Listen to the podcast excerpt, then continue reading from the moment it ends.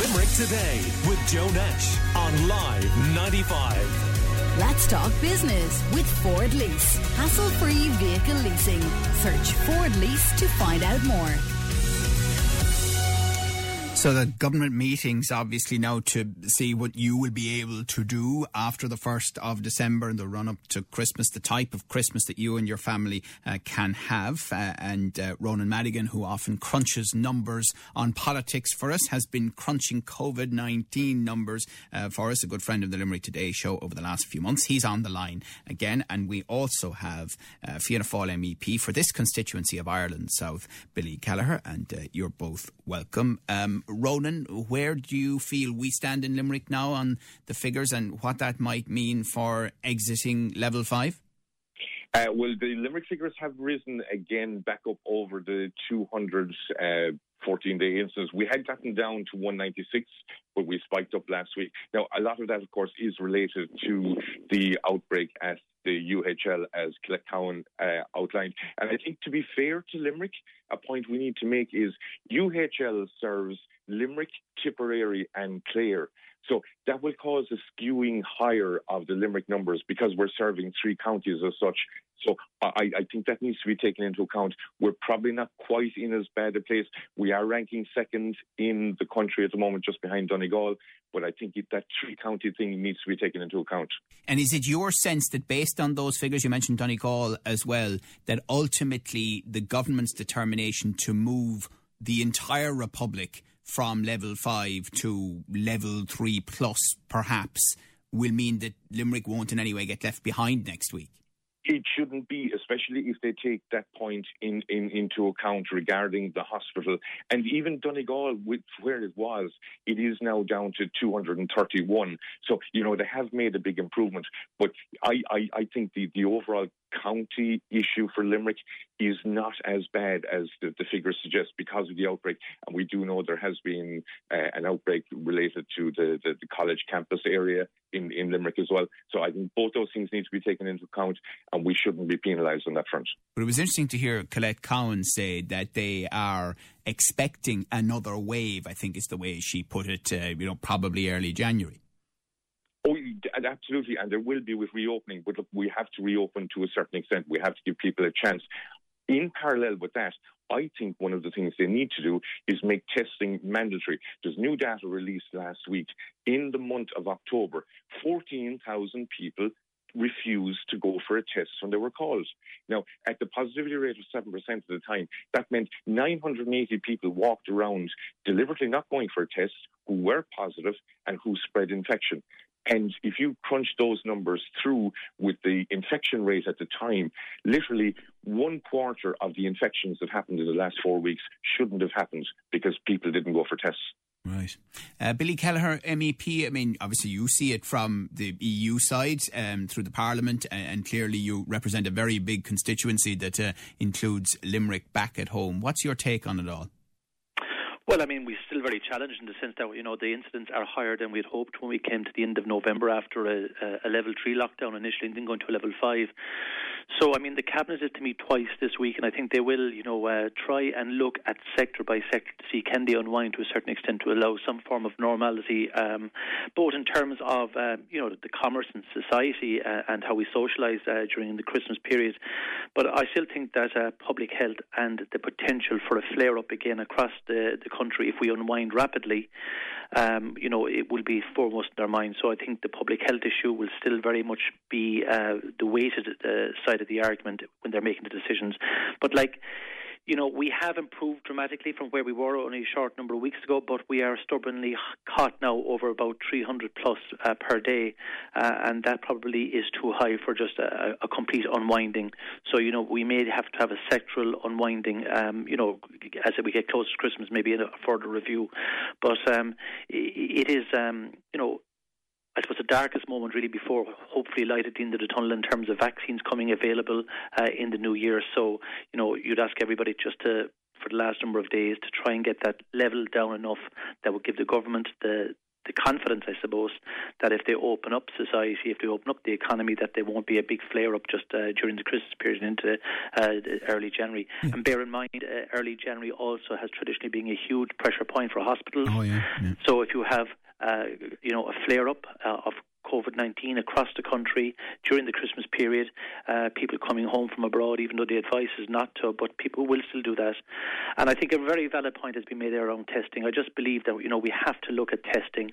We have to increase the capacity of testing. The PCR is the gold standard type testing, but I think they should also look at the antigen testing. If there is a potential flare up in an area, that they can go in, test rapidly, test frequently and test cheaply.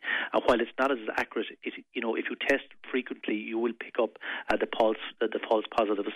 So for all those reasons. Um, you know that that I think is an area where we should uh, be m- more proactive in right. terms of testing. Um, um, Ronan Madigan, um, Jerry's been in touch uh, on 086 95 this morning, saying, uh, "Look, Joe, it's a waste of time talking about figures. Talk about deaths. Very few deaths." Um, yes, relative to the spring, but the death toll is still rising. If you take it, we had 117 deaths in the whole month of October. We've had, had we've had 110 so far in November. So we are looking at a projected death toll in November of 150, which is still on the rise. And again, you know, deaths need to be taken into context. Something that I think has been missed and is probably relevant in the time we're in. We're about to reach a grim milestone in about two to three weeks' time. On the island of Ireland, COVID will have killed more people than the Troubles within about three weeks' time. So people are still dying. Mm-hmm. And that's one of the things, you know, they do say that the ICU is stable, hospital admissions are stable a lot of the reason why ICU is stable is because more people are dying than there were last month, and that's why the ICU figure doesn't keep climbing. Yeah. If if those people put all, if those 110 people who have already died this month were able to be kept alive, our hospital system would be in serious trouble. Yes, because uh, wouldn't be able to cope with the pressure, and that is the point. Yeah, I see. I see what you mean. Um, Billy Kelleher, you know, look, it's an incredibly difficult um, moment for the government. You know, the decisions that they have to make, including the fact that you look at Thanksgiving in Canada and the impact that that had, but people, you know, still travelled and wanted to do that, and then Thanksgiving this week in the US, and we'll get a sense of what that's like. But apparently, millions are travelling, despite the fact they're not asked to. And the truth is that we know, we just know that people here uh, will do certain things at Christmas time that they wouldn't otherwise do. So the balance for the government and for NPHET is really razor thin, isn't it? Well, it is. I mean, if you have large numbers of people coming uh, home, uh, you know, and they are coming home with the intention, I suppose, of honouring the, the, obligation to self isolate for 14 days. But in practice, even if they are visiting a number of relatives, you know, I mean, that will in itself, uh, co- you know, increase the risks uh, factor quite substantially uh, if it's done, you know, by thousands of people returning home. And then you will have interfamily movement as well, uh, people visiting that, you know, relatives. And so all of these potential increased uh, contacts will uh, very much increase the risk. And I would believe that that's what's at the back of the mind of the government. They know that people have done exceptionally well, uh, you know, in terms of the commitment to the regulations and the obligations for social distancing, hygiene, lack of movement, working from home. But, you know, if we let our guard down during that particular period, uh, you know, it could have uh, major implications. And I believe that's really why they moved to level five, was trying to get the rate uh, down as low as possible so that it wouldn't be in the community and it wouldn't spread as quickly uh, as it could, uh, you know, with uh, increased numbers of social contacts because of the festive season. And that would be very much in their mind. Look, you'd still hope that, um, you know, the, the, week that's in it, if the numbers can uh, fall dramatically um, and if they can look at it on a sector by sector basis, so they could start to unwind the retail, for example, to allow shops to open and things like that. Uh, clearly, restaurants uh, and pubs and, and, and, others, you know, are, are in, in, different categories. But you know, you would like to see that they, rather than just having a blanket closure, yeah. that they could look at it on a sector by sector basis. Finally, Billy, do you think there will be a Brexit deal over the next seven to ten days? I, I do, Joe. I, I, still believe that there will be a, a deal. Uh, whether it will be a very detailed, complex deal with every issue resolved um, is another question. But I think that you know there's enough understanding that without a deal, it would have a devastating impact on um, economic activity uh, on the island of Ireland, but primarily uh, the UK itself. I think now realise that they would suffer greatly. So you see unions and you see business leaders uh, encouraging the government to try and in the UK to encourage their government to try and come to an arrangement. So there might be some issues that are outstanding, but that is better to have a, a 10 deal, um, you know, without huge detail and allow commerce to continue and then resolve other issues at, at a later stage. Uh, but, um, you know, when you look at what could happen and the impact on Northern Ireland, particularly in terms of the economy up there, if there's no deal, uh, could, could, be very, very damaging and it could obviously uh, impact in the, the, Republic as well. Yeah.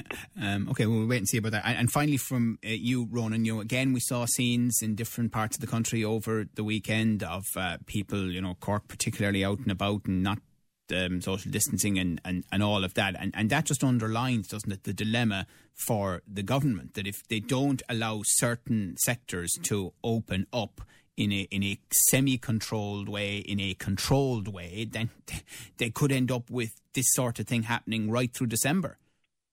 Absolutely, and I think that is why we have to try and open up as much as possible. Maybe carefully, I, would say, as I predicted to you a couple of weeks ago, probably level three for the first half of December. Let retail open, and you know, just just tell people straight up that yes, look, level three for two weeks, but then come 15th of December, yes, we will relax things in a more regulated environment. And if people, like during the summer, people got out and about and they managed to socialise, and we managed to keep the numbers quite low for quite a while. So people can go out, socialise carefully in a regulated environment, and if everybody plays ball, we can get through this. Right. Okay. Very good. Thank you both very much. Uh, Ronan Madigan, a friend of the show, and Billy Kelleher, MEP for this constituency uh, of Ireland South. Call Limerick today now on 46 1995.